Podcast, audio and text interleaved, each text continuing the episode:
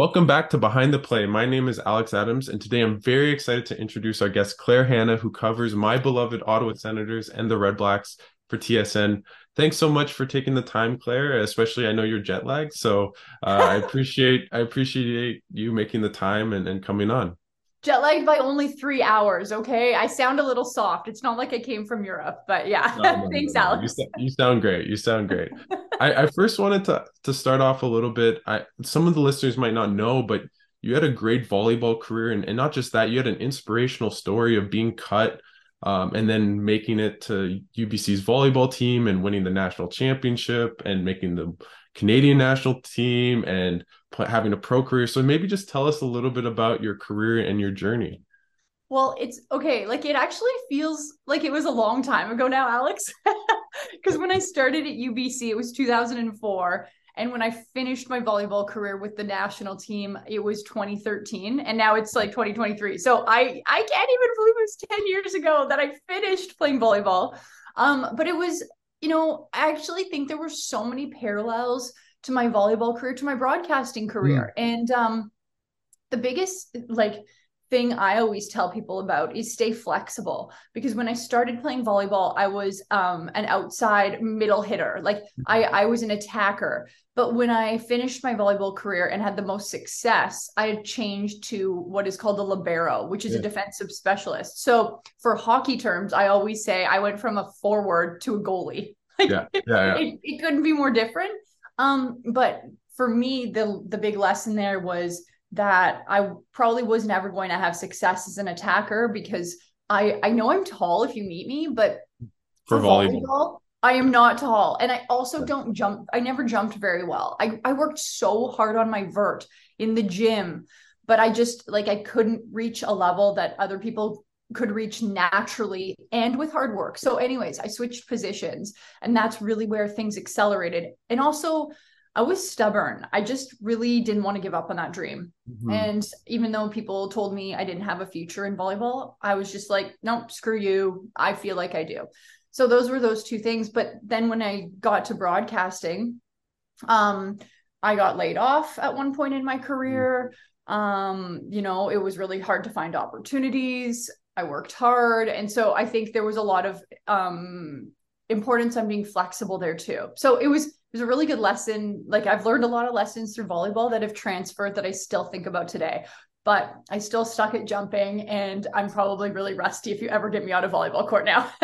no, no, as someone who's tried to play volleyball and have a bunch of friends play that play like university volleyball, I always could jump about two inches. So I definitely can relate with with that. We and, called it a credit card jump when you. Yeah, no, that's what my like friends called it. Yeah, yeah, yeah. Same, same for me. Yeah, exactly. Yeah. That's it's the credit card uh, hops, as as we used to always say. Um, and so so when you were in school at UBC and doing your pro career, I know you you worked at the school newspaper. You did color commentary at that time. Were you, did you see it as a possible career on top of volleyball, or were you pretty dead set on volleyball?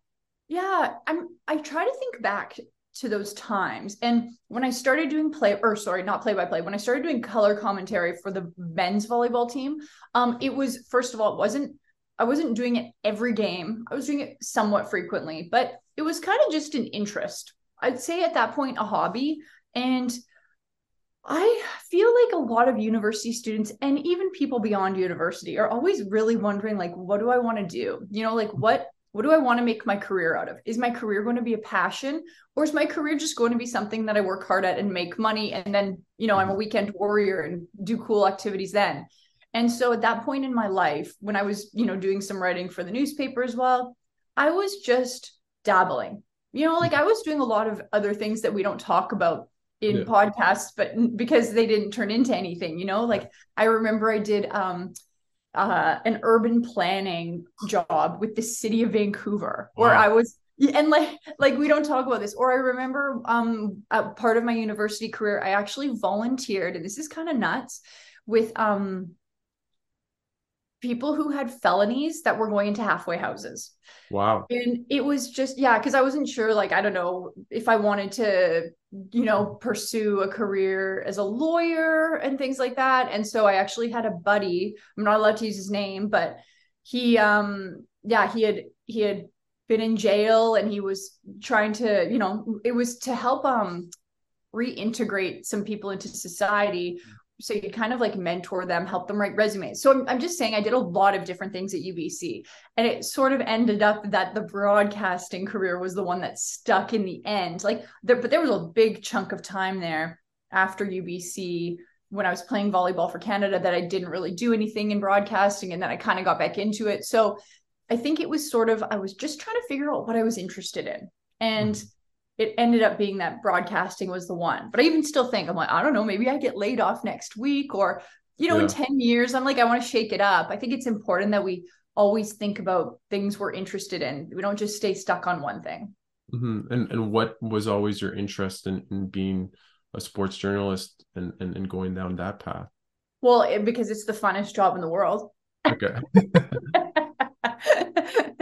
i mean it's pretty hard to beat this job.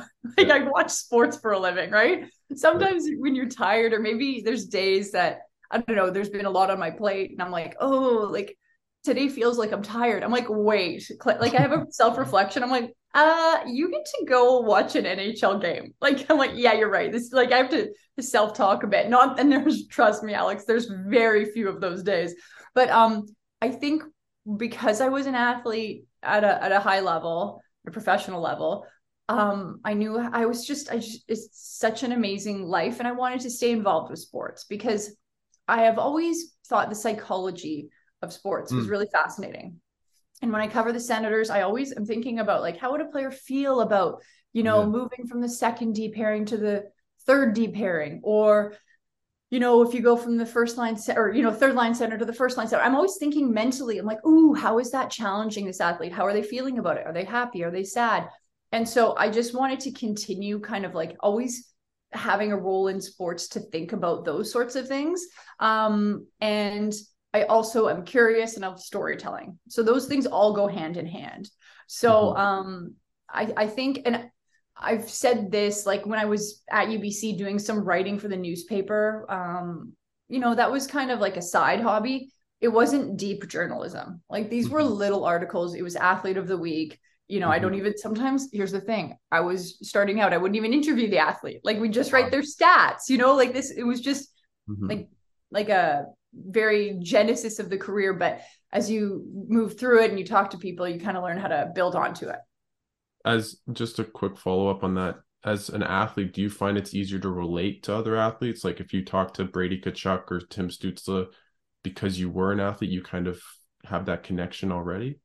Well i've i've been asked this before and i never i don't really actually bring up with these guys that i'm an athlete or that i was an athlete because i don't think they care and I'll put it this way: is you know, actually, I was having um, dinner with some of my UBC volleyball girlfriends a couple a couple um, months ago, and they asked that same question. They're like, "Do you ever say you know things like that to the players?" And I'm like, "Well, listen to this. What if I were to say this question? Let's say they win a really big game, the, the Senators, and I was like, oh, you know, like."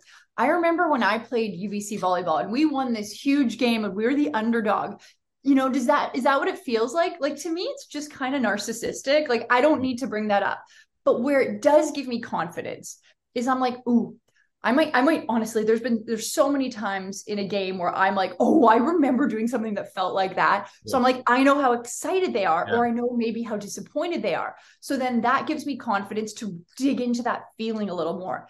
And i you know what though? That might not be how that athlete feels. Like just because Claude Giroux had this amazing game and he feels really good and it's about his team, I might ask him a question, be like, you know, how good did that feel or whatever? he might be like, actually, I'm not really caring about myself. It's about the team. So you might think one way, but that athlete feels a different way. But it just, I, feel like I know how they're feeling sometimes. And so that's where I can dig into that emotion. But it's not like I bring it up with them, if that makes yeah. sense. Yeah, I know that, that that makes a lot of sense to me.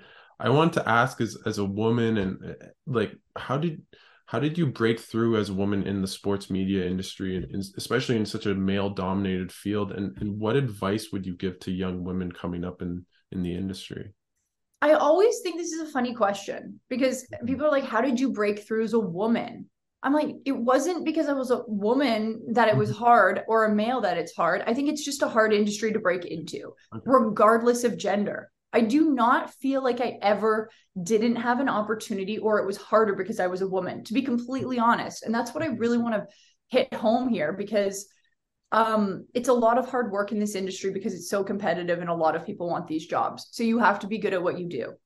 Um, and I, yeah, I don't I don't think there was any job that I was not considered for because I was a woman. Like, I, I, anyways, that's really important for me to say. Mm-hmm. There's things, and it's funny. Even when we were doing this podcast, and I was asking if it was a visual medium, like I have to do my. I feel like as women mm-hmm. and as men, looks are more important, or, or like looks. Sorry, regardless of your gender, it's important to look good on television because it's a visual medium. But for women, it takes us a little longer to get ready. Like I didn't do my hair this morning, whatever. But you know, I have to do my hair, I have to do my makeup. And those things probably take me 15, 20 minutes if I rush. For a mm-hmm. guy, I can see them, they just pat a little foundation on their face, 30 seconds a minute, they're ready to go. So mm-hmm. that's something as a woman that, you know, that takes away from prep time. Like I hate that. I'm like, I wish I could just go on TV without makeup and use that extra time to research or go through my stories, mm-hmm. things like that. Um, and I'm trying to think of other things, but yeah. th- there's there's one thing I will say, and sometimes in the locker room, like I try to, you know, and I'm not talking about the Senators locker room. I'm talking about locker rooms in general. Um, and I, I, will say, I think the Senators locker room is really professional. I've never had this issue um, here in Ottawa, but sometimes, like they're the guys might just like treat you a little different. Okay. And I, I don't, but but for the most part, I've really run into professional athletes, and I think it's also about the vibe I give them back. Mm-hmm. Um, whereas men might not have that issue, but I've heard stories, but really I can't give you one that I could experience. Mm-hmm. Like like I've heard stories that guys will throw their like room keys at female reporters, mm-hmm. you know? Yeah. But I've never had that happen to me. So anyways, I'm I'm just share that with you. But I feel like I've been lucky in this industry in that I've mm-hmm. never felt there's an extra hurdle because I'm a woman. Okay. I wanted to to move to the Senators, uh, uh, like the team you cover day in and day out. They have a very tough schedule, and they lost those pretty badly on the weekend uh, against Vancouver and Calgary. Do you still think there's a way for them to to sneak into the playoffs, or is is the hurdle too too much now after those losses? I think it's too much. Yeah. I, I was thinking about this actually yesterday for a long time. And I think even when they won those two games against Detroit, and you know, they started going on the heater and there was all this belief, even then it was hard. But at that point, you were like, ooh, you can look at the numbers. And I think there was a point where they had to go 14, 6, and 1 after maybe after those two Detroit wins and you're like that's possible but this is a tough schedule they've got ahead so they've only got these like six six losses possible with teams like toronto twice i believe bruins carolina twice um now that they've lost those games against teams that they should have won especially that chicago game and i shouldn't, say shouldn't should have won because dj smith makes a great point every team in this league is good on any night they can bring it and there's no easy games mm-hmm. um but it's really, really hard. And I think if they end up in a playoff position, it's going to be a movie. like that's how tough I think it is at this point. But to that point, Alex, I don't think that means this season is a failure because I think that they were really trying to play these meaningful games in March. And these are still meaningful games because everybody knows they still have a chance. And that was the goal. The goal was to get these experiences, play in pressure situations, figure out how do you how do you handle losing against Calgary and Vancouver and then come into the Oilers, you know, and then Colorado. How do you raise your game? And I think that these are still going to be pressure situations where there's a lot of learning opportunities. So I would still to me this season is a success because of mm-hmm. the position they've still put themselves in March. But I just don't think they're going to make the playoffs and I wanted to to go to the Chychrun move that Sens fans got so excited about, and they finally got that top uh, four defenseman. How good has Chychrun been so far in his I think six games for the Senators? And and in your mind, who's his ideal defensive partner? Do you play him on the left? Do you play him on the right? what what do you think of his game and, and where to play him in the lineup? Yeah. Well, I think I think everybody would agree that he's just fit in so seamlessly. And remember how many games he was healthy scratched for with Phoenix? It wasn't, it wasn't, uh-huh. or sorry, with Arizona. It, it was like he came in and didn't miss a beat. And I I thought we'd see a bit of rust on him. Um, but he clearly has the same mentality. He's kind of the same age group as these guys. So I think you know, he's he's how everybody expected, but he's probably exceeded expectations to some extent. Who is it? His perfect D partner. Well, because he's got that ability to play on the left and the right side, I I think you just put him on the right because mm-hmm. those are harder to find, and he's he's pretty elite. Um, maybe it's Sanderson. Mm-hmm. You know, maybe maybe that's his permanent guy. Uh, but but I will say, I think everybody thinks San- Sanderson and Hamonic have been a really good duo. Um, but maybe that's his guy. Maybe it's Thomas Chabot. Mm-hmm. But I, I, actually I really like um, putting Sanderson and Chychrun together because well, I, have got to look this up. I think Sanderson's 21 years old. They're yeah. both young and they can kind of grow together there. And I think that's a really special opportunity. Like maybe maybe you focus on some long-term chemistry and making them like you know a unit to be reckoned with in the NHL. So I'll, I'll put that out right now. I, am not a coach, you know, I'm not an analyst, but I'll lob that one out there for you, Alex. Okay, great. Thank you. And I wanted to go to, to, to another young player in Tim Stützle, who's had an amazing year. Um, what has he done in your game to really improve to become a over a point a game player in, in your mind? Well, I actually want to go to his face off ability because mm. I think that's like one thing that I've seen. I, I only like to talk about what I've seen, and I've seen mm. him really work on that um, the first year I covered this team, which was only last year, I remember he he and Josh Norris worked on the face-offs a lot because he was like, you know, I've got to start taking these. I need to go to a guy who's good. He, I think he worked a lot with Claude Giroux this year. When and sometimes we don't see it all the time because we have to like run and do interviews and they're still practicing on the ice. I wish I had a clone or at least could like creep on practices at the end because that's where you see guys working on a lot of fun things. Um, so that's been one major area of improvement and just um I think his ability to hold on to the puck a little longer. Because before when he was when he was younger he I think would kind of like panic and get rid of it. But now he knows he's got that skill and even a bit more like size and strength to just hold on to it and not lose it and therefore control it longer maybe make a pass at a more you know opportune time. And so and with that is confidence. So that's to me where we're seeing I, I think i've seen a lot of his growth and he's so exciting. Like where he's still only like i think he's 23 22 i think he's 21 maybe. Oh you're tw- he's 21 he's 21 you're right because i'm like wait last year he turned 20 he turned 21 you're right. But like look at that. He's yeah.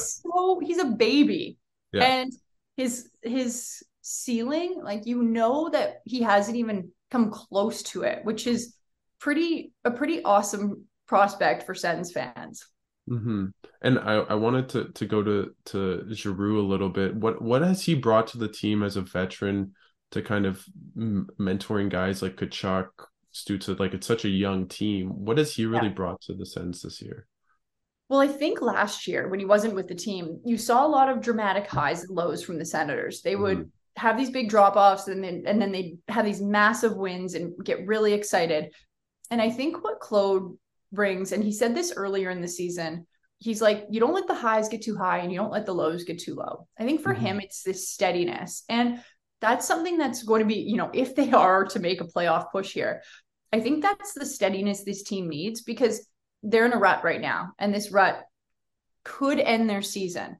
But if you don't let your mind get too focused with the fact that you've lost these games and you just kind of go into the Oilers game or where whatever the next games are with the feeling like okay this steadiness that's really important i think claude tries to remind the team of that and mm-hmm. and that this is a long season and that they still have a month of hockey left and and then he he I, I bring this up in a lot of interviews because when they're at practice he is almost like a coach on the ice and mm-hmm. I've, I've wanted to i don't want to ask him about his future career because that suggests that maybe he's getting close to the end of it. And I feel like he's a little sensitive about yeah. his age. Like he's been amazing this year. He's a, a point of game, right? So yeah. Yeah, so I don't think he's slowing down anytime. But I just sense that maybe he sees himself as a coach one day because of some of the um, drills, or he'll be up on the whiteboard um, at practice, just kind of running guys through a power play, you know, or something he thinks they should do. And so I see that leadership in in a a bigger role than just as a player, which is really cool. And I mean, the guys clearly respect him and listen to him because why wouldn't you? He's Claude Giroux. Um, but I think he's brought in so many intangibles to this team that are really hard to define that are so important.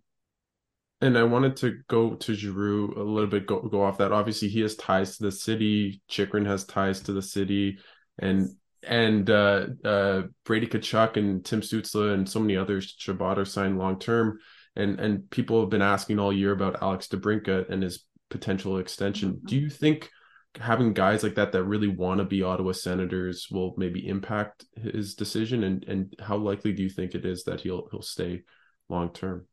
Yeah, I actually I was thinking about how many players now have ties to the team. Derick Brassard as well, yeah. right? And there's something about playing for for that jersey logo that you've grown up watching.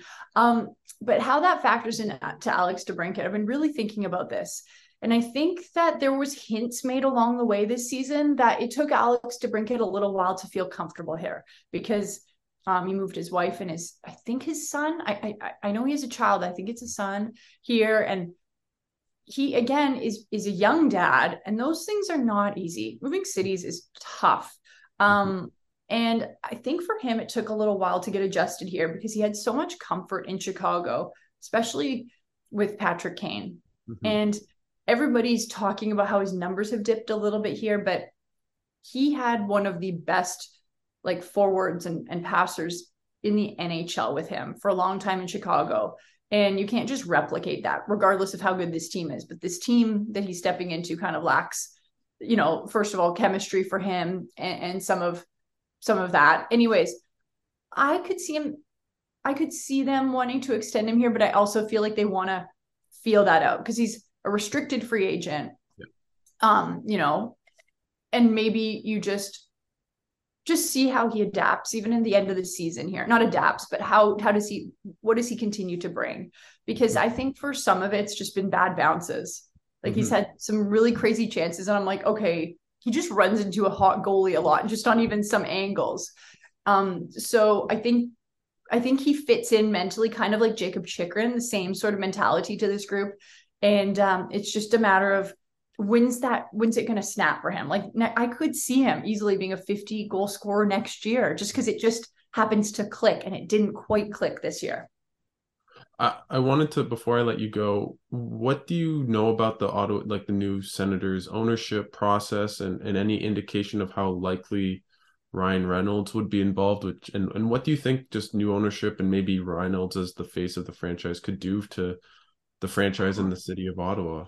Yeah, well, I, I heard that the bids have now been received by the NHL. So it's now the NHL is going to evaluate them and then make their decision, which is really a cool time to be covering this team.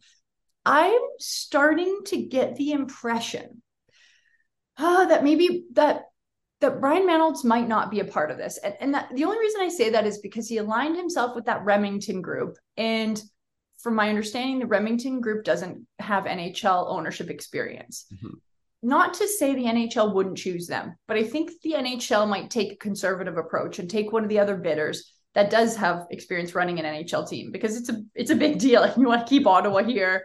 Yeah. Um, but also the fact that part of that bid is building the new arena and the Remington group comes with construction experience. Mm-hmm. It is all so exciting. Um, so it it could, and part of me wonders if Ryan Reynolds might tip the scales in favor of the Remington group because that's the one he's aligned with, and that the NHL takes a bit of a risk there. Um, but if the NHL chooses another group, what I've been wondering is do they say, okay, we're, we're going with you guys, but you have to include Ryan Reynolds in some respect? But I wonder if Ryan Reynolds is, he wants to have a larger role. And if he mm-hmm. doesn't have that large role, does he just step away? That's where I, there's a lot of different factors at play here. But if he is involved with this team, I think it changes not only the Ottawa Senators, but the league because he will draw in a totally different audience. Um, you know, I think about how popular Deadpool is. Mm-hmm. And and even if you just pay attention a little bit more to the NHL, you know, just flip around or even look on his Twitter and look at the Ottawa Senators Twitter page, like that's attracting a different audience. And I mean, maybe they get a Netflix show. Hey, yeah. Yeah, that like would be awesome. And then like look at how many eyeballs you've got. Like, you know, there's been so many, the Formula One Netflix show. What did that do? All this stuff. So it's just to me, it could, has a chance to domino, but it all comes down to who does the NHL choose as their suitor. Well, thank you so much, Claire. I really appreciate the time. I just wanted to give you the floor. Is there anything you want to plug for TSN or anything people should should listen or keep their eyes and ears open for uh, with you and, and TSN coming up? Well, I'm gonna say watch TSN, watch our broadcast. We've got the Colorado game. That's one of ours coming up. Um, and then the next week, oh, I should look at my schedule. But yeah, watch TSN. Okay. And also just yeah, watch Alex. You got a great podcast going. So thanks for having me. Thanks so much for taking the time, and uh, I hope uh, they win a couple games and they get back close into the playoff hunt. We'll see what happens.